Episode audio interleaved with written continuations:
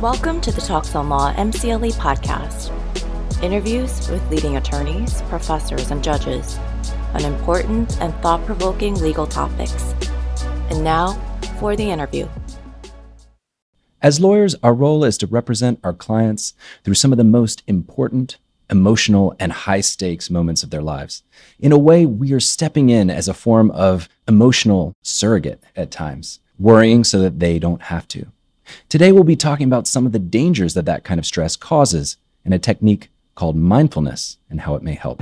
Hello, and welcome to Talks on Law. I'm Joel Cohen. Our guest today is Jon Krop, a mindfulness expert, former attorney. Jon, welcome to Talks on Law. Thanks for having me, Joel. When we were preparing for this interview, one of the things uh, that I came across was your commitment to not only mindfulness, but you know, we think of lawyers as skilled speakers. You've taken times of your life to do the exact opposite. Yeah. Yeah. You're talking about the silent retreats that I've done. So tell me, what is a what is a silent retreat? What are you getting out of it in terms of mental health? Hmm. Okay. So, you know, the basic premise of a silent retreat is that it's taking the time to focus more deeply on your meditation and mindfulness practice than you would be able to do in the sort of chaos and hustle bustle of daily life. So you sort of step away, you go somewhere quiet you know, often a sort of meditation center or even a monastery. Is this for a, for a day or two or? Well, that depends. So, you know, I've gone on uh, a series of increasingly long silent meditation retreats. I started with a weekend retreat, then I started doing week long retreats, a two week retreat, a month long retreat, and then ultimately I ended up doing a seven month silent retreat. You know, when I but was that was seven months, no talking, no talking to other people at least. Yeah, and and I know that's a a bananas thing to do. uh, it was and I'll probably never get to do something like that again, that length of time. But it was, you know, very valuable and very transformative for me. And that actually, that seven month retreat was the one that immediately preceded my starting to share these mindfulness practices in the so legal profession. That seven months, it, it took you to uh, decide to transition from practicing law to teaching others. Yeah, you know, it wasn't actually it wasn't actually my idea it was I only started doing it because a law school classmate of mine had reached out and saw that I was back, saw on Facebook that I was back from that retreat. And he was at a law firm and he was dealing with stress and anxiety and all the stuff that lawyers inevitably deal with. And he reached out to me to see if I could share some of the stuff that I'd learned. And so we hopped on Skype. Um, I shared some stuff. And actually, he was the one who encouraged me to start teaching this a little more widely. And I still kept practicing law. You know, I was at my law firm for a year and a half doing this sort of thing, this teaching on the side before it eventually got too busy that I had to Took make too switch. much of your time. Yeah. Well, today we're talking about mindfulness. Yeah. What exactly is mindfulness? Oh, well, that's the million dollar question. And I think, uh, you know, people, different people have their own pet definitions and people quibble over what's the exact best definition. But I think it's useful to, uh, to just say that you could think of mindfulness as a form of mental training or mental practice derived from ancient meditative techniques, but since validated pretty comprehensively by modern scientific research. So it's, you know, a way of working with your attention to become more aware moment to moment of your present moment experience. So it's uh, perhaps a way of living in the moment or experiencing the moment more fully. Absolutely, yeah. So there's there's a, a famous book called Be Here Now. Uh, that's a book about meditation, among other things. And to me, that is as concise an explanation of mindfulness. words. Be here now. That's it. So I may have alluded to this a little in the intro, but as lawyers, our role is thinking of the future. Yeah. It's it's concentrating on what's coming next. It's being on top of all the details and the risks, and that's what we're being paid to do. Absolutely. So, in a sense, is law anathema to be here now? Yeah, it's a so it's a great question. And so I you know, I often have to point this out when I teach a workshop at, you know, a law firm or public defender's office or wherever I'm teaching because I'm talking so much about getting out of your head and into the present moment, not being so caught up in the mental stories of past and future that we compulsively engage with that I do find it's important to disclaim this is not to say that mindfulness is anti thinking, right? Or that you should never engage with the content of your thoughts. Obviously, that's ridiculous. Mm-hmm. we have to think about the future. Not only do we have to think about the future and the past like any human, but as lawyers, we have to focus particularly on the things that can go wrong, the possible errors, the ambiguities in our argument, the the weaknesses that could be exploited or that we could exploit, right? So you can't tell a lawyer, you know, just stay positive. No, we we are embedded in an adversary system, right? Even if you're a transactional attorney, there is this sense in which the pie isn't fully shareable. Right. And so it's not about denying that reality, but it's about understanding that we should be able to put these hats on and take these hats off as they suit us, right? So the contentiousness or the zealousness that we need to apply sometimes to advocate effectively for our clients, that's great. But then when it's time to leave the office and go be with your kids, you want to be able to take that off, right? Or this tendency to spot errors, flaws, weaknesses that is frankly what we are paid to do. You want to be able to set that aside because it's not necessarily a calming or a peaceful mode to be in all the time. As we talk about mindfulness and we're going to talk more about techniques, Yeah. we should be looking at the other side of the coin, which is stress, how it can have negative health consequences, but in some cases, it can have positive consequences or it can be useful, uh, at least in that moment.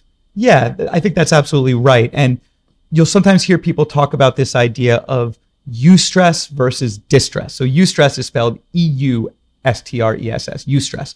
And that refers to the sort of positive stress that motivates us to do our work, be effective. You know, that feeling of if you've ever had a deadline coming up, but instead of feeling sort of flattened by the deadline or afraid, it just sort of brings a certain vigor Hmm. to your work and a certain clarity. Yeah. It almost feels good sometimes. So, you know, we talk about stress sometimes and putting it in this this ancient atmosphere where, you know, maybe we're we're the hunter Right. and and we're feeling the stress. You know, maybe we'll talk about a positive experience. Maybe we're trying to catch an antelope or something. Yes. And we're we're just about to get there and your body's filled with hormones and and excitement and and maybe some of that is triggered by the stress. Yes, absolutely. But it can get out of hand, right? Because we're not on the savannah anymore, right? And unfortunately, because of the way our brains evolved, we respond to social stressors, you know, uh, or occupational stressors, much the same way that we would respond to physical threats, right? Which means that having to take a deposition or having to do a client pitch can trigger the same fight or flight response as an animal attack, right? And that is not helpful, right? It is helpful if you are being chased by a saber-toothed tiger, but it's not helpful to sort of do our jobs effectively. And you know, and when it becomes excessive, then we're definitely getting into the realm of distress, what we normally think of as stress, right? The sort of stress that is unhelpful, that can be harmful, that at high levels causes things like stress headaches and indigestion and fatigue, or on the flip side, insomnia, right? All these physical manifestations. And you know, uh, we're not two doctors sitting down today. Maybe we'll we'll have a, a doctor come for another conversation. Yeah. But there are studies that show that stress can cause inflammation in the body, Mm-hmm. that it can cause autoimmune responses. Yes. And you know what I find though is that even when you lay out the sort of awful health consequences of stress, sometimes lawyers, I don't want to paint the profession with too broad a brush, but sometimes I find that lawyers will say something like, "Well, yeah, that's bad, but I'm okay with that. I'm willing to take that on as long as I can power through and get the work done." Right? They sort of put the work first. And to that Or, I- or maybe we tell ourselves, you know, we, we handle stress well. I can handle stress. Yeah, that's yeah, that's right. Uh, I I can I'm trained for through it. this. Yeah, and so I do want to kind of say to any lawyers who feel that way, uh, no, you can't. Uh, not to put too fine a point on it, but you know, I think it's important to realize that high levels of stress aren't just bad for your health, but they're bad for your performance. So if what you care about is your ability to get your work done and be a great lawyer, you're not going to be able to do that. You know, high levels of stress cause cognitive impairment too. So here we're talking about not that moment where the the saber-toothed tiger that you were mentioning or where you're on the hunt. This is more chronic stress where you're dealing with stress over time, perhaps in some type of a loop, uh, or, you know, or playing through it in your mind, causing yourself more stress. Yeah, and it does ebb and flow, of course, right? Because when you've got a filing coming up, then it spikes. Right after the filing, you might get a little bit of a breather. Often not much of one. But yeah, it does be- become sort of the stress almost becomes the background noise of your life. I take it right? you were a, a litigator in your past life. yeah, can you tell? Yeah, I mean, similar for you know deal lawyers. If there's a big signing or a big closing, you're not expecting much sleep, and you're you're excited and stressed. Yeah. Exactly. And so I think it's important to understand that these high levels of stress are going to make you worse at your job. Your ability to spot details, uh, your verbal filter, all, you know, which keeps you from maybe saying or doing something impulsive when you're in a tense negotiation or conversation. All these things start to falter, right? You get sloppier. Your if, work if you're not managing it. if you're not managing it effectively. Yeah. Okay, so is law at all different? Isn't it just any high stakes job? I mean, I imagine the stress of a doctor or the stress of, uh, you know, someone in the military as being you know, even higher than what lawyers are having to deal with. So I don't want to say that lawyers are uniquely stressed or to suggest that other professions or fields of work are not, you know, extremely prone to stress. But there are some specific things that actually make uh, being a lawyer unique in the sources of its stress. So this actually comes from uh, a guy named Martin Seligman, Dr. Martin Seligman. I should give him his title. He was the founder of the field of positive psychology. And Seligman wrote an article about the unique causes of lawyer stress and unhappiness. And he listed three specific things that are somewhat unique to lawyers that produce unhappiness and stress. So the first one that he talked about was what he called low decision latitude, which basically means a lack of autonomy, a lack of control. You know, if you work at a law firm, for instance, or any sort of organization with a hierarchical structure, there is an extent to which you're not the captain of your own ship, right? You're not always deciding That's what work you're doing. Certainly, the case as a new lawyer where you're, uh, you know, maybe the the youngest person on the deal team, Yep. the least uh, trusted person on the deal team, where you know what you're doing is maybe related to the bigger deal, but in a small way. Yes. And it's also true for more senior lawyers because even if you're a partner, that doesn't mean that your client can't send you an email at 11 p.m. on Friday night and they expect a response. And sometimes you got to give it on a pretty quick turnaround. Oh, so it's not just restrictions in the type of work or the type of things that you're able to do. It's when you get to do them and how quickly you have to do them. Exactly. Just a sense of not being fully in control of what, when, and how you have to do what you do as part of your work. And that feeling of lack of control can cause stress and unhappiness. And what Seligman said is that it's particularly problematic when it's combined with high job pressure, which I think it goes without saying lawyers have to deal with. The second one he referred to was what he referred to as uh, pessimism and by this he doesn't just mean the sort of glass half empty garden variety pessimism that you know we all sort of understand he means in addition to that specifically this lawyerly tendency to spot flaws spot weaknesses Yeah, That's what I we were mean, talking about almost before indoctrinated pessimism. This pessimism by by years of training that we should be looking out not just what happens if this deal goes wonderfully, but how are we prepared if the worst happens? Yes. And it's a super useful skill, but it is stressful to engage that uh, faculty all the time. And I think Seligman suggests in this paper that it may not just be that we are trained to do this, it may also be the case that people with a propensity toward that sort of thinking self select into the legal profession. So the chicken or egg question: Are people who are slightly more uh, pessimistic or or slightly more likely to see the negative possibilities are they drawn to the law? Right. I doubt it. I mean, either way, here we are. Either way, right? here we are. I like it. Um, and then the third one that Seligman referred to was another thing that we already touched on, which is the zero sum nature of the adversary system and the contentiousness that is required to participate in that system. So these are things that are kind of specific, at least taken as a group, are specific to lawyers. So Seligman counseled cultivating a sort of mental flexibility in response to this. The idea is if you can cultivate the mental flexibility to engage these faculties when you need them, right? To error spot, issue spot, weakness spot when it's time to do that, and then set that aside when you don't need that anymore. You know, to be zealous when that's what's called for, and then leave that at the office door when you hmm. leave. That mental flexibility is going to be a solution. Maybe not a complete solution, but it will help mitigate these issues. And mindfulness does, you know, studies indicate that mindfulness does cultivate cognitive flexibility. So it's totally in line with what Seligman was talking about. So in a way, the issue isn't how much stress you're subjected to; it's how quickly you can let it go. Yes and no. So I don't want to go too far down that road of it's not about what's going on in your environment or the stress that's being put on you. It's about how you handle it. That's a little dangerous because I don't want to absolve entirely legal employers and the legal system f- uh, from their responsibility in terms of the cultures they create. Be here now. Three words. Yeah. In practice, what are we actually looking at?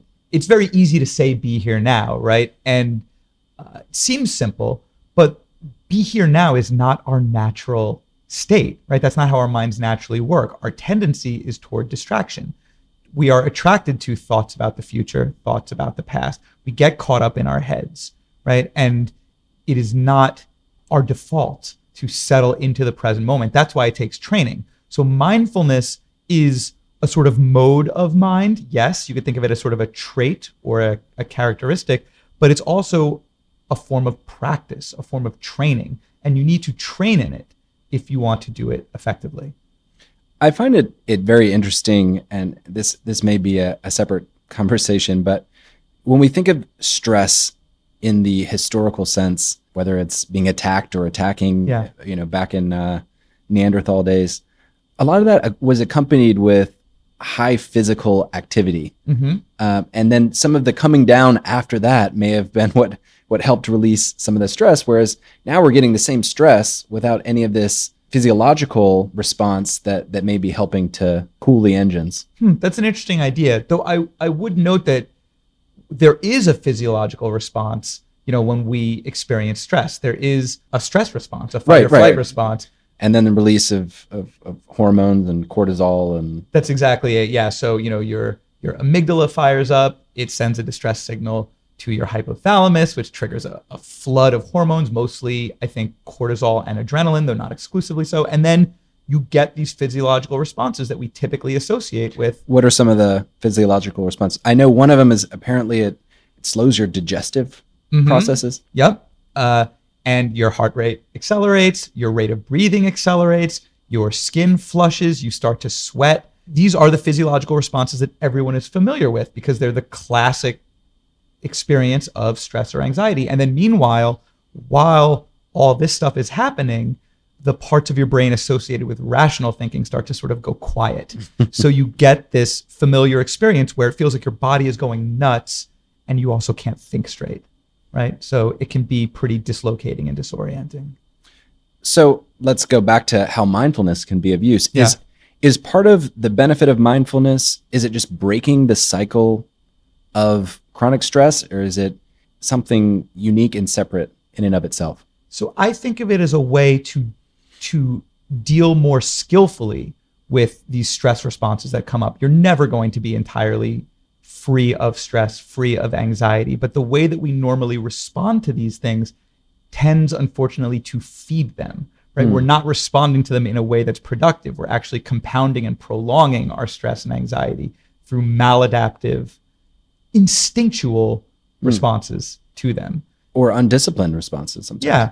And so it requires a little bit of discipline, a little bit of training. And that's where mindfulness practice comes in, where you learn uh, to be, first of all, more aware of the subtle signs of stress and anxiety and so forth arising in the body and in the mind so that you can catch the stress when it's baby stress, so that you can catch anxiety or even anger when it's baby anxiety, baby anger, before you're completely bowled over by it. And then you now have tools to deal with it a little more skillfully rather than um, reacting in a way that tends to feed it. Okay, so you used to be a litigator. Imagine a scenario you stand up in court, you make your client's perfectly crafted argument, you have the law on your side, and the judge turns to you and says, Overruled. Old Jon might have let that run away, let that stress build, continue to think about it. What would you do now? How would you employ a mindfulness approach? Hmm. Yeah, well, old Jon might have said something, which obviously would have been really bad, right? That's ridiculous. yeah, or, or Your Honor, I, you know, this is I, I, I, whatever I said would not have been modulated, right? Wouldn't have been skillful. It would have been a little bit impulsive, which is not really our job. So, what would I do differently now? Well, one is even without having to do some special mindfulness technique in that moment, because of my mindfulness practice, there would be a little bit more space around the arising of this emotion and a feeling of having a little bit more time to decide what to do with that emotion. So the anger comes up, there's a pause, and I get to sort of ask myself, well, what do I want to do with that anger? Do mm. I want to act out of that anger right now? Or do I want to sort of let it live out its little life cycle and spin itself out and then do it? It's almost like you're you're you're giving a perspective on your human experience. There's there's a a third party who's watching and saying, "Oh, this is happening to you now." That's right. Yeah, there's a there's a feeling of being a witness to your own thoughts and emotions. And so one thing I like to talk about in my programs is how when you engage what you might call mindful awareness, you gain the ability to watch your thoughts and your emotions arising and passing in the space of the mind, coming and going, coming and going, without immediately getting sucked in, right? Because that is our natural reflex. A thought comes up, an emotion comes up, we're sucked in, and we live within that thought, mm. within that emotion, and then we act on the basis of that. And with mindfulness practice, you develop this ability to step back, have a little bit of healthy, you might call it healthy distance. I like to think about it as a little bit of space around it, a little bit of time to decide what to do. We're going to talk uh, about some of the techniques in mindfulness, but maybe now's a good time for the skeptics, the pessimists in yeah, our audience yeah. to talk about some of the the data behind mindfulness and what hard-nosed science is saying about it. Mm-hmm. So there is a ton of research at this point, and some of the studies are better than others, but there are some pretty good studies and more importantly, some pretty decent meta analyses that show that mindfulness practice, even what you might call moderate doses, where you're practicing just a little bit a day, can reduce stress, can reduce anxiety. It can even apparently lower elevated blood pressure. Hmm. It's been shown to be good for physical health in a variety of ways. And there was a study, uh, I forget if it was a study or a series of studies, but it came from Dr. Sarah Lazar, who's at Harvard, and she and her colleagues found that practicing mindfulness in sort of moderate amounts each day for just eight weeks was enough to cause measurable physical changes in the brain, particularly in the prefrontal. Cortex. So we're cortex. not just talking about effects on on blood pressure or you know physical health in the body, but also in the way the brain's functioning. That's right. And there's a fellow named Richie Davidson, Dr. Richard Davidson at the University of Wisconsin Madison, whose whole thing is he puts very advanced mindfulness practitioners and meditators into brain scanning, you know, very sophisticated brain scanning apparatus and sees how their brain waves are different. Interesting. What he'll do is in his studies, he'll bring in newer practitioners who've been practicing for a few weeks. Maybe they've taken an eight week course. And then he'll bring in Buddhist monks with maybe tens of thousands of hours of, of practice and you can really see very clear differences. The good news is that there are differences, substantial differences between the brains of the eight week practitioners and brains of never practitioners. So uh, a noob like myself, uh, I could even I could even see some results after a few weeks. That's exactly right. So noobs get benefit, and then the sort of weirdos like me, or you know who who do crazy amounts of practice, at least according to you know these studies, the benefits keep coming why don't we talk about some some techniques that you see as particularly powerful, knowing that our viewers tend to be very busy, very uh, driven professionals? Mm-hmm. Yeah. So the classic practice is to bring your attention to your breath. So, why is it that breathing is so associated with mindfulness? Mm.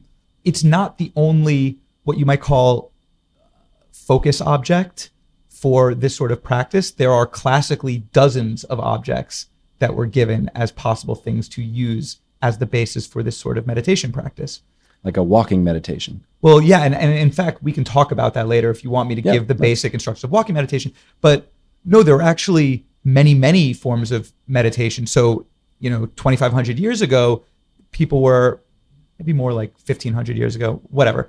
Uh, before were, we were born. Yes, long ago, people meditated on colored discs. You know, they would they would uh, meditate on visual objects. You know, in some traditions, folks meditate on a candle flame. There are mantras, which are sort of uh, phrases that are repeated mm. mentally. So there are all sorts of things that you can use as an anchor for your attention in meditation. Now, why is the breath the classical one? Well, there are a couple advantages to the breath. One is you have to carry around your colored disc. You don't have to carry around the breath, right? It's always with you. The other thing is that the breath changes with your state of mind. So as you practice meditation more and your mind becomes more subtle, sharper, clearer, the breath becomes more subtle, hmm. quieter, shallower. And so, in a way, it's almost like the difficulty rating of the meditation practice is self modulating because as you get more capable of discerning subtler sensations, the breath continues to challenge you by becoming Oh, subtler. interesting. So not only is breath a tool, but it's also something that you could be monitoring as an indicator of where your state is. yes, it's a barometer of sorts. Barometer. And and also when you get if you're agitated or anxious or stressed, your breath will change. And that goes two ways. It also turns out that if you slow the rhythm of your breathing, that activates the parasympathetic nervous system and changes your mental state, emotional state too. So there's all sorts of interesting stuff So can- bound up in the breath. It can be a cause or the effect. Yeah. So this is why I think the breath has become so central in so many different meditative traditions. So I guess if you're doing mindfulness for for beginners, Yeah. uh, maybe you could take us through a quick a quick exercise. Yes, absolutely. So the first thing to understand is that this is a form of attentional training. We're working with our faculty of attention to bring ourselves into the present moment, bring ourselves out of our heads a little bit. And you could think of attention as like a spotlight that you can aim, right? And wherever you aim that spotlight of attention, that's going to determine what stands out in your awareness. So right now you have one foot on the floor. If I asked you to bring your attention to the sensation of contact with the floor, there it is standing out, right? Yeah. It wasn't standing out before, even though it was there. It was sort of unnoticed because your attention wasn't on it. So I'm thinking about my left foot. I'm feeling the pressure on the bottom of my foot. Yeah. I may want to look at it. Right, but you, and you don't even need to think about it. You just feel the sensation, mm. right? Your attention is there.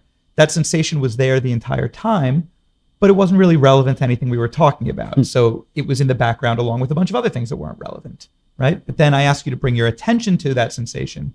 There it is standing out, right? So this is how we can sort of move our attention and put it where we want it. You know, if I asked you to bring your attention to your butt on the chair, there it is, right? There we it can, is. We can move that spotlight of attention. So what we're going to do in this practice is you're going to bring that spotlight of attention to a specific sensation. And that is the sensation of air passing through your nostrils as you breathe. Maybe I'll I'll I'll improve my Oh posture. yeah, do your thing. Okay. So you can actually physically feel the air brush past the entranceway to your nose as you breathe in and out, right? It's a physical tactile sensation. And if you're having trouble finding it, by the way, it's okay to, to sort of breathe more sharply, like to just zero in on it, to find it, right? And then you can go back to breathing normally. So here's what we're to do. This is the practice. It's really simple. You're just to bring your attention to that touch of the breath at the nostrils, form a gentle intention to just remain there and observe the flow of sensations that you feel at that spot as you breathe. So my attention is essentially no intention. It's just experience the moment. well, yeah, but that is an intention, right? Because without that intention, you'll be daydreaming, you'll be thinking about what you have to do later, you'll be Wondering Um, about the audio quality. exactly Is camera three in focus? wondering when you could have Jon back for the follow up because just Absolutely. incredible. But um, but right, so it does require intention to stabilize your attention, right? So that's what we're doing here. We're just forming an intention to rest our attention right here and Okay. just observe that flow of sensations. You don't have to intentionally change your breathing to make it longer, slower, deeper, louder. Just let your breathing happen however it's happening. Just let it find its own rhythm. Now, it might change on its own because you're doing this sort of weird new thing, right? So you might find that the rhythm of your breathing changes. That's okay. You don't have to worry about that. But I'm just letting you know that you don't need to intentionally control your breathing. So sometimes people feel like they need to go, Maybe we're used to what we see in the videos or Yeah. the end of a yoga class Mhm. or or some you know Buddhist monk that we've seen a documentary about. Sure. And there are practices of breath control, but that's something else. This isn't a breath practice, it's an attentional practice that just happens to use the breath as an anchor. So just from that moment when I was I was feeling the air mm-hmm. come into my nose and focusing on it, what was that what was that accomplishing? Well, it's accomplishing a couple of things. So, One is that you are working out your attentional muscle, right? Every time you're you deliberately direct your attention to something and intend for it to stay there, you are training your faculty of attention. You are learning to put your attention where you want it and not have it flit off into the future, hmm. flit off into the past. Right? That's one thing. So what's going to happen probably pretty quickly is your attention is going to wander off to something else, right? It's going to wander to a sensation in your body or a sound in the background or a thought. What am I doing later? Where am I having dinner? Exactly. Yeah. And so when this happens, people often think that they've messed something up, right? Or that they're being a bad meditator. And it's really useful to understand that none of that is true. Okay. That this wandering of attention is inevitable. It is part of the process. And it's kind of what's supposed to happen. So nothing is going wrong here. But all we you, should be mindful of that part of the process too. That's right. Because all you do when your attention wanders like that is you just notice that, right? That's what it is to be mindful of something. You just notice, ah, my attention has wandered off. And now that I notice that, all I'm going to do is gently escort my attention back to the breath at the nostrils and just begin again.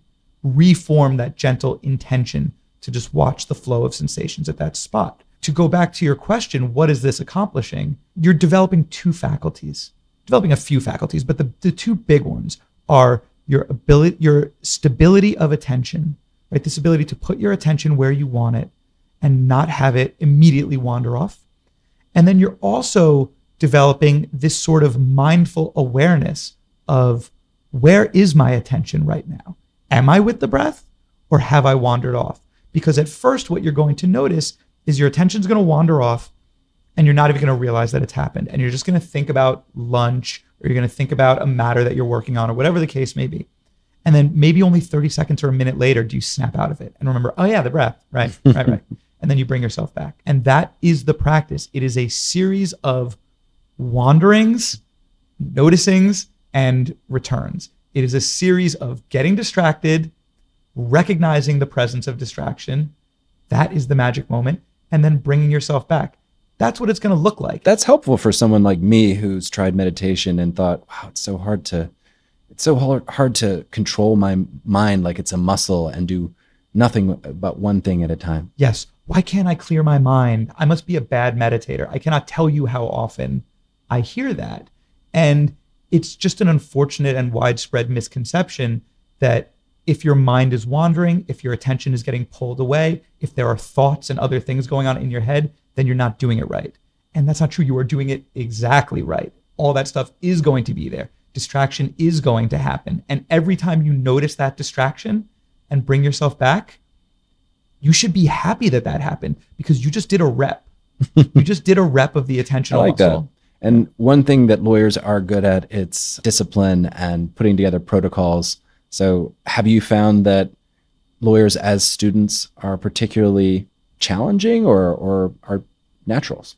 No, I, I think that they have strengths and weaknesses, as again, speaking very broadly. They have a number of strengths. One, as you said, they're disciplined, right? So if they commit to the practice, they will be tenacious. They will really work hard to, to cultivate a daily practice, to stick with it. They don't give up easily, which is really wonderful. We're used to doing things that are uh, more tedious than this. True enough. Uh, which mindfulness practice helps with, by the way, because it helps your ability to sustain your focus on something even if let's just keep it real what you're looking at is kind of boring right i've actually heard uh, i've heard from a, a, corporate attorney that she enjoys by the way she is brilliant and sophisticated and can do you know the most high end aspects of the deal but she said she enjoys almost in a mindfulness way going through and looking for uh, typos in in whether the font is wrong or whether there's some spacing issues. Yeah. But just it, it's sort of like a mindless or a, a way to kind of clear her mind from the more important things. Yeah, uh, because you have to be sort of tuned in, right? You have to be very present to do that. You can't sort of zonk out uh, and be foggy to do that. So it requires a large amount Some of, level of present focus. moment yeah. focus, but it's also kind of engaging right? The breath is more boring than than even that, right? It's almost a little gamified to see like, oh, how many little mistakes can I spot, right? That sort of line editing. This is Helvetica, and we don't use Helvetica. We only use uh, Times New Roman. Yeah, that period was outside the parentheses when it should really be inside the parentheses in this particular instance, that sort of thing, Yeah. right? But the breath is actually more boring than that. And there's a reason. We use a boring object like the breath on purpose because if the object itself is very engaging, then you're not really using your attentional muscle at all to stay focused on it, right? It would be very easy to engage your attention on an episode of Breaking Bad or something, Exactly. right? That's easy. Whatever your your binge worthy Netflix show is. Yeah. So people have said to me, oh, you know, I find it easier to focus my attention on this or that or a piece of music. Can I use that instead? And my response is generally, well, do what you want, you know, but my recommendation would be that the fact that you find the breath a little more challenging because it's not inherently engaging hmm. is reason, particular reason to use that, actually. If you want to train, then objects like the breath are fantastic. So people will say to me things like, and by the way, these are totally valid things to say. You know, I find that running is my mindfulness practice, hmm. or crochet is my mindfulness practice, or things like that. You know, it really makes me very present. I don't get caught up in my thoughts. Am I sort of meditating? And to that, I say yes and no, because it is bringing you into a mindful state. It is that you're experiencing mindfulness in that moment, the activity is doing a lot of the work, right? So, Oh, interesting. So maybe the crochet is is closer to this this uh, partner's um, topography uh, hunts, whereas yeah, we're looking for something more basic in terms of mindfulness training. Right. Yeah. I so I used to do a, a martial art called capoeira, a Brazilian martial art, and uh, what I would find is that when I was in class training and you know fighting and doing whatever we were doing in capoeira, my mind would be laser focused on the present moment. My mind would feel so crisp and clean and mindful. But if you weren't, you might catch a heel to your face. Well, that's true. And then as exactly, and then as soon as I left, back to my old self, right? Back to the torrent of, you know, thoughts about the past, thoughts about the future, and getting sort of lost in that. Because what mindfulness practice does is the idea is that feeling that I had in capoeira, that feeling that you have while you're editing your document or crocheting or surfing or whatever it is. Imagine if you feel that way while you're just walking down the street. Imagine if you feel that way while you're doing your taxes. In other words, you don't need some special activity to elicit that mode of being. It's just accessible to you. It becomes more and more your default, right? So that is why we hmm. practice. That is why we train, so that your base level of mindfulness, when you're not doing this activity that is sort of your mindfulness practice, so that it's there for you, even in those more mundane moments. All right, a break for the lawyers listening who want CLE credit for this interview. The code for this interview is all sevens, five sevens. That's seven seven seven seven seven. And now back to the interview. Let's talk about law school. Yeah. It's, you know, maybe as a lawyer, I have my own biases, um, having only attended my own graduate school programs, but it seems almost uniquely stress filled. And when, when you ask law students about their law school experience, there's almost inevitably a complaint that is almost like a brag. I have so much to do. I'm so, I'm working so hard. Yeah. It seems like fertile ground for for mindfulness training. Are you teaching at law schools as well? Yeah, actually, more and more, which is great. Um, I've taught at a few places. I, I was fortunate enough to go do some programs at Harvard Law School and Yale Law School. So there seems to be growing interest. And you're absolutely right. If I can if I can teach this to folks before they get into law practice, obviously that's better, right? Than having than being in the thick of it and already dealing with all this difficult stress, anxiety, burnout, and so forth, and then having to learn these practices in the midst of it, which is most of what I I, mean, I, do. guess but- that's similar to what you know. We've had conversations about addiction and alcoholism with other experts, and they point to law school as perhaps the right moment to come in and start a healthy pattern before these individuals are actually practicing. for sure. And it's it's kind of interesting because there's a sort of weird trajectory where when I teach law students, they're very receptive because they're so stressed. and then when I teach first year associates, they are receptive, but there's a sense in which they don't know what they're in for yet. You know, so they're they're at a fresh start at something new, they're excited, they're bright-eyed and bushy-tailed. And then when I teach mid-level associates or senior associates or partners they're they're back to being like, okay, what have you got for me? Because Yeah. I need something. You know? Yeah, I think there's there's also a sort of growth curve in your ability to take on responsibility. In law school, you think, how could I possibly be more busy? And then as a second or third year associate, you think, how could I have thought I was busy before? Yeah. And as you said, there is not just for law students, which you mentioned, but among lawyers too, maybe even more so, there is sometimes a perverse pride in being stressed. It's Oh, a yeah. badge of honor. Oh, I mean, how many people uh, would tell you how few hours they slept uh, trying to outdo you? Well, I only slept three hours last night. Yeah. It is bizarre. And it, it, it does seem like, I don't think it's unique to lawyers, but it's definitely a lawyer thing and a law student thing. Well, for our audience, maybe you can you can share some of your your insight in a way that's specifically tailored to them. Yeah. Uh, what are some mindfulness techniques or tips that we can employ in our you know in our work days to make the lawyering experience more sustainable, more healthy, maybe even more effective? Yeah. So I think one thing is to meditate, right? So I, I put a lot of stress on that. It's really useful to have a formal Pun meditation practice. Oh, it was not intended, but haha. Um, but you know, I do put emphasis, Emphasis. if you will, on that because it's just super important. It's going to transform your mind and allow your uh, and and produce a higher base level of mindfulness throughout the day. But that being said, I do think it's also important, even if, by the way, even if that's five minutes, two minutes, one minute that you just set aside to quietly watch your breath or do whatever. So it could be five is. minutes in the whole day, or how do you how do you build it in? Well, there is so so I'm just talking about formal practice right now. So you know, I, every day if you can, just set aside a little time, maybe while you're still at home, or it could be in your office too, to just quietly do a formal meditation practice, and that can really be any length of time. So the only bad length of time is zero minutes, zero seconds. Anything more than that is is good. Consistency is more important than duration. I always like to say. So I would rather you meditate for two minutes a day every day than two hours a day, but only four and days. there are nowadays plenty of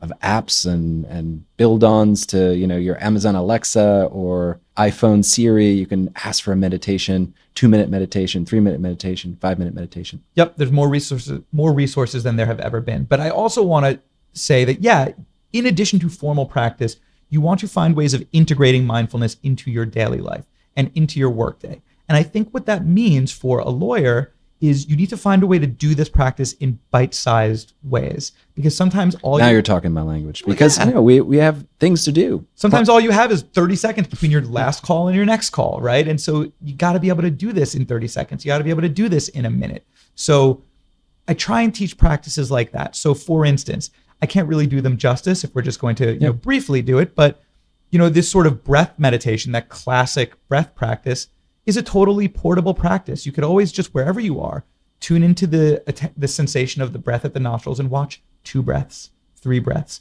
like a little micro hit of mindfulness, right? Maybe right before you're about to walk into that meeting, take 30 seconds before you open the door Exactly right. for yourself. And then, you know, there's a practice called walking meditation, also sometimes called mindful walking. And very briefly, what you're doing is you're bringing your attention to the sensation of the sensation in the soles of your feet as you walk. So while you're walking, you feel your foot lift off the floor, you feel it swing forward, you feel it regain contact with the floor. So walking meditation is great because even though our profession is somewhat sedentary, we do walk from time to time, right? So Yeah, whether it's to the coffee uh, or or to the bathroom to or a colleague's to the next meeting. office. Yeah, exactly. And so those are opportunities where instead of ruminating, you can tune into that sensation and use that as an anchor to bring you into the present moment. Mindful walking is actually a very pleasant practice. It's really nice and grounding and stabilizing. Treating the breath practice as a portable practice and just watching the sensations of breathing for 20 seconds, 30 seconds, and then little bits of mindful walking. These are opportunities to sort of interweave mindfulness into your day. we're sitting here in in Soho in New York City. Walking is is a luxury that I, I am, you know, I, I'm lucky to have as a New Yorker walking around. Yeah. What about for our audience that's listening in commute heavy uh, areas? You know, whether it's it's California or, or Florida or New York or, or, or wherever in the country. Yeah. Are there techniques that you can use while you're driving or while you're on your daily commute? Yes, but you want to be careful there. So, for instance, you don't want to laser focus in on your breath while you're driving because you should probably be paying attention to your driving. But it's possible to drive mindfully. And I'm sure that you've had the experience, uh, if you drive, of driving somewhere. And then when you arrive at your destination, you realize that you have no memory of the drive. How did I there get here? Because you were just sort of uh, daydreaming while you were driving. Or listening to an audiobook or Yeah, which is okay. whatever it was that you're doing. Yeah, and that's fine, but it is possible to drive more mindfully. And what that means is if you want to drive mindfully, you don't want to use as narrow a focus as something like the breath or paying attention just to your foot on the gas pedal. That's no good, right? Driving is a complex process, uh, a multi-partite process, and you have to be sort of paying attention holistically to the whole thing. So what you do instead is you bring your attention to the overall process of driving. You know, not just your hand on the wheel, but also your foot on the gas, what you're seeing, what you're hearing, the whole experience. Treat that as the anchor for your attention. And then there will be a tendency to drift off into daydreaming, into thoughts about what you're going to be doing when you get to where hmm. you're going. So, once again, all you do is just notice that your attention has wandered. And then, you know, without condemning yourself for that, because it's not any sort of a mistake, it's what's supposed to happen. You just notice that And then return. and then bring yourself back. In this case, to this broader focus of the experience of driving. Because even though it's a broader focus, it still is being out of your head, right? So that is how you can drive mindfully. That's great. It may even appeal to some of this, you know, misguided uh, multitasking brain that that many lawyers have, which is, oh, maybe I can get something out of this this driving experience, or maybe I can get something out of this walking experience, uh, even if it's not uh, traditional multitasking. No, that's a great way of looking at it. You can leverage more and more of your day in service of this very helpful mental training that will make you happier and make you more effective as a lawyer. So you're claiming as you as you get better at these practices and as you remember to spend a little more time in a bit of breath practice here and there, a bit of mindful walking here and there, you are claiming more and more territory for this useful practice. There's this piece of advice that they like to give in the Tibetan meditative tradition, which is a very old, very sophisticated tradition. They like to say short sessions many times. And to me, so that's a very valid way to practice. And to me, that is a very viable way for a lawyer to So practice. even if you can't sit down and meditate for half an hour, 45 minutes, if you can get in those one to two minute sessions uh, multiple times throughout the day, you can have a very positive impact. short sessions many times absolutely and you should never let the need to sort of be a hero and sit for a long length of time or practice for a long length of time to get in the way of your Although maybe that could be a, a better uh, thing for law students to brag about how long they meditated. yeah you gotta brag about something how few hours they slept. yeah Are there any techniques that you would recommend? Uh, you know, break in case of emergency. If if you get really terrible news, or um, something doesn't go your way, or um, the judge uh, makes a mistake, and you're you're you're suffering the punishment of it. Yeah, actually. You want to, if you can, avoid unhelpful extremes that tend to happen in moments of acute stress or anxiety. So, one extreme is you're going to flinch away from the experience that's happening. So, what's going to happen is in your body, you're going to feel a bunch of stuff. Right. You're going to feel that clench in your stomach or you're going to feel your heart pounding. There's going to be a physiological response. And the tendency is to fight that response, to try and make it go away somehow, to push it down, to push it out, to distract yourself from it. We engage in what's called avoidance strategies. And that To is force that that poker face, or to force the outward calm. and not just to force the outward calm, but for your own sake, because it's unpleasant. It's hmm. unpleasant to feel that way, and we naturally try to escape unpleasant experiences. Oh, so it's more like I'm just closing that door and not going to think about it. so we have a couple different ways of doing it. One way is that distract yourself, try not to think about it. Another way might be to dull yourself, right? Have a glass of wine or something, or have a beer. Uh, another one is to actually ruminate, right? And so that's the other unhelpful extreme. So one thing that we tend to do is we flinch away from the sometimes unpleasant experience in our bodies that happens when stress or anxiety comes up. The other unhelpful extreme is that we tend to dive into our thoughts, I can't our believe he mental did stories. that. Why did he? Why did he do that? Why? Why did this happen? Exactly. What could I have done differently? if? I just said this instead of that, it's so natural to sort of replay this stuff on a loop and ruminate. And so what you want to do, the the way to sort of short circuit and avoid those two unhelpful extremes is to deliberately tune into the experience you're having in your body. Now this seems counterintuitive because well, Jon, you just said that you're having a very unpleasant experience in your body right now.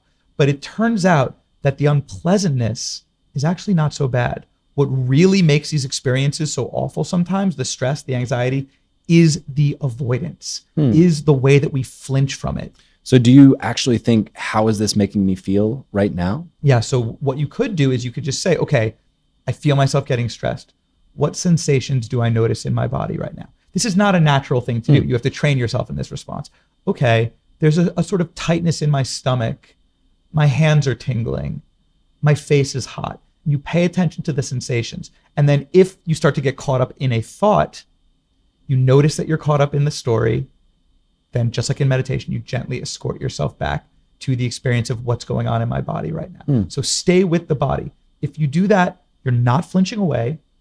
You're also not diving into the stories and ruminating. And one thing that helps with that, if you uh, that can be a little bit of a support to doing that, is what you might call a labeling practice. So what you do is you just sort of sit there or stand there or be wherever you are while you're going through this stressful experience and whenever you notice a sensation in your body, label it feeling. In your head, say the word feeling. Whenever a thought comes up and you notice that thought, label it thinking. So in so what happens is an anxious thought comes up, a stressed out thought comes up. Instead of falling into the story and starting to ruminate, you label it thinking.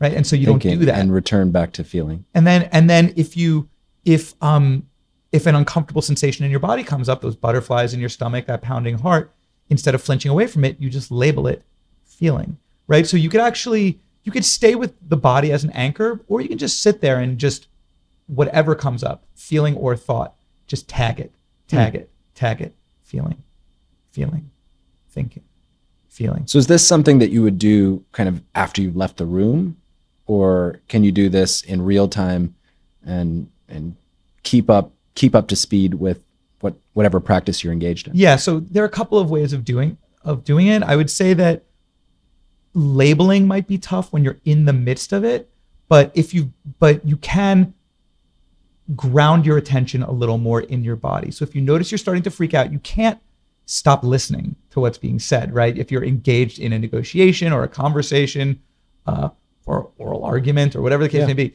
you can't tune out to what's going on. So you can just shift a little bit more, a greater percentage of your attention to your body as a way to ground you because you are probably, even while you're engaging with whoever you're talking to, whoever's on the other side of the table, you are unconsciously flinching away from the somatic physical experience and you might be unconsciously starting to engage some thoughts.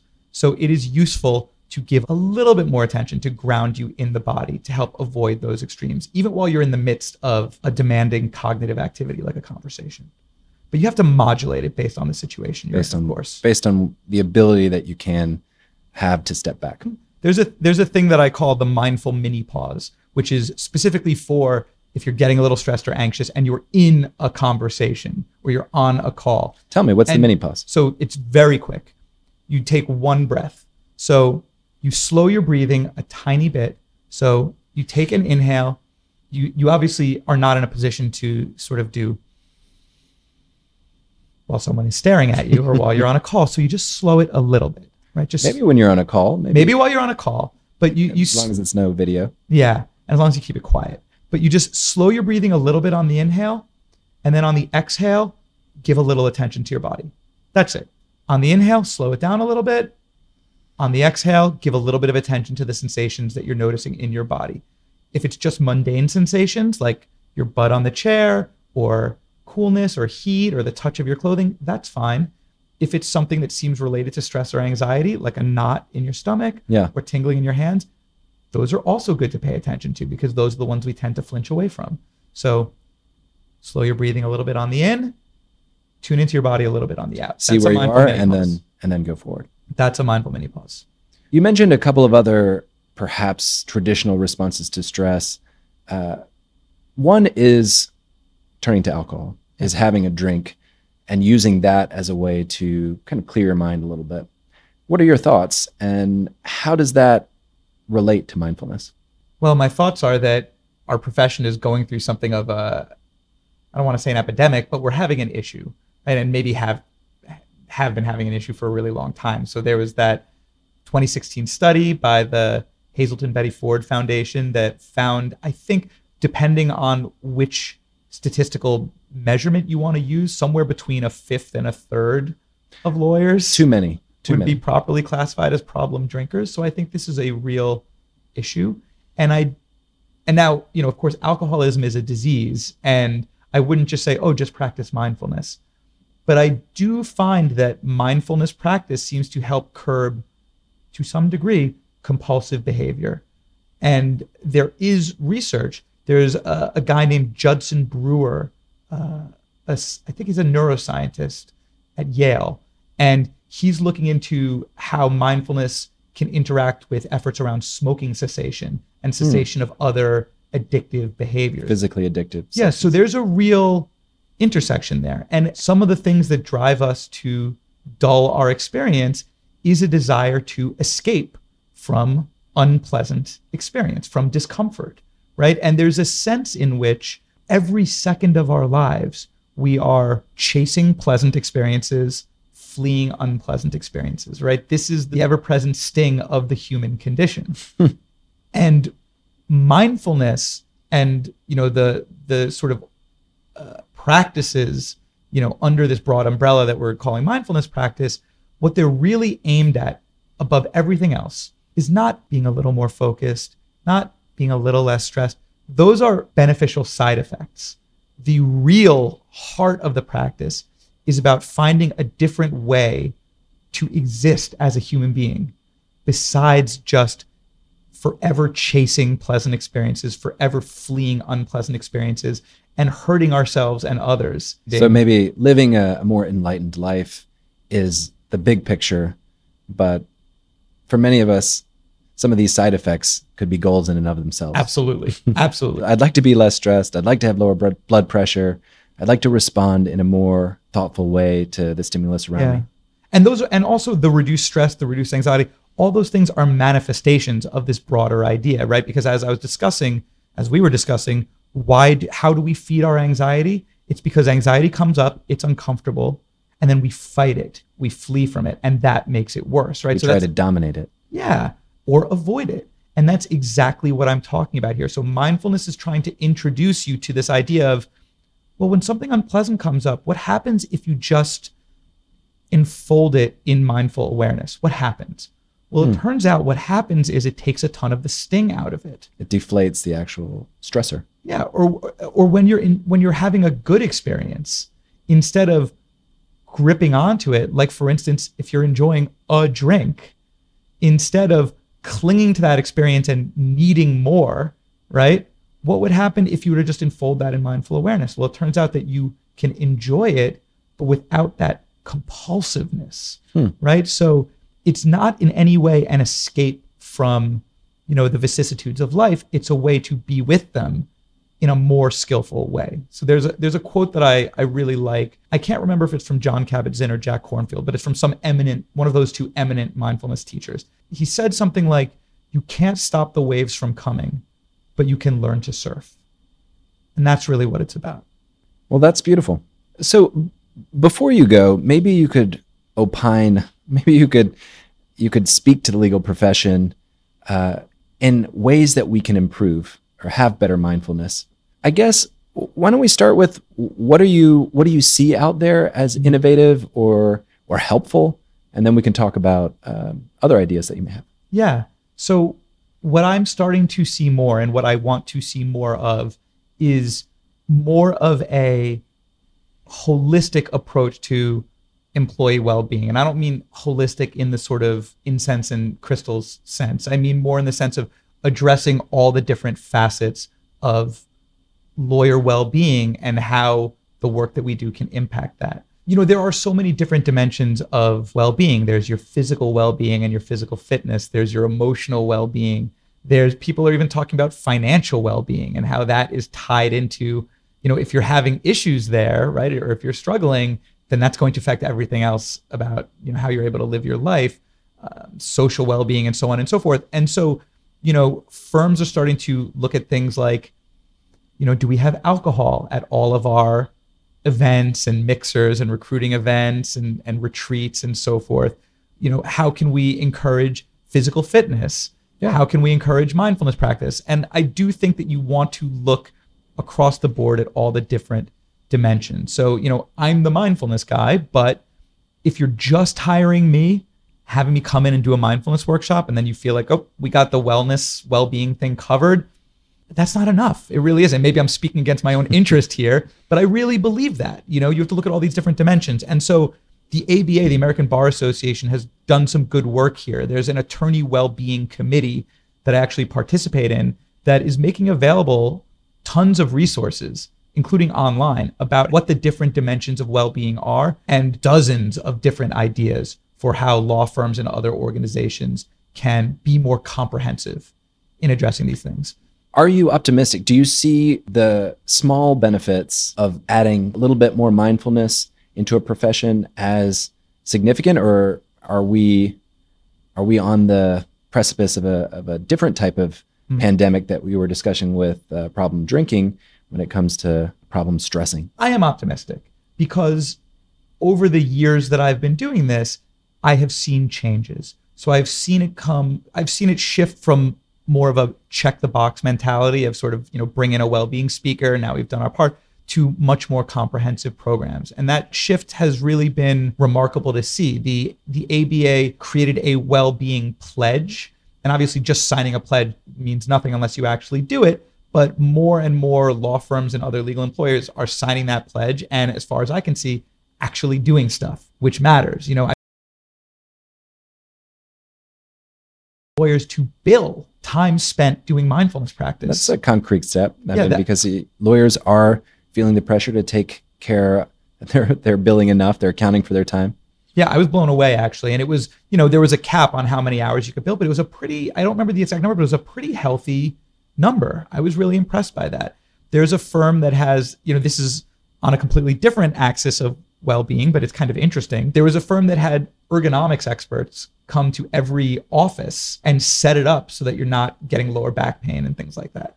Oh, that's um, helpful. Yes, though also not being in that chair for 15 hours a day would also be nice. Yeah, I mean, we do is, what we can. Is it possible to live a balanced life and bill 50, 70 hours a week? I don't think you can go on like that indefinitely. I don't think you could have week after week like that. It's tricky for me because I can only do what I can, what I can do, right? As someone who goes in and teaches what I know how to teach. But I really, really do want to see large systemic changes at law firms. And I do want to stress that it's a band aid on a bullet wound to just bring in a speaker every now and then.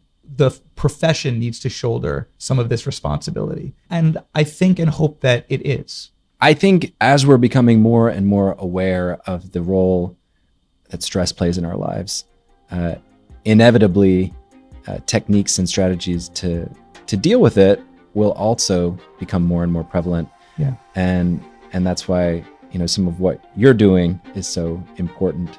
Uh, Jon Krop, thank you for joining us today and sharing your insights. Thank you for having me. For more legal explainers and interviews with the Titans of Law, visit talksonlaw.com. If you're earning MCLE for this interview, you can enter your confirmation code at talksonlaw.com slash podcast to get your certificate. Join us again soon for more cutting edge interviews on the Talks on Law MCLE podcast.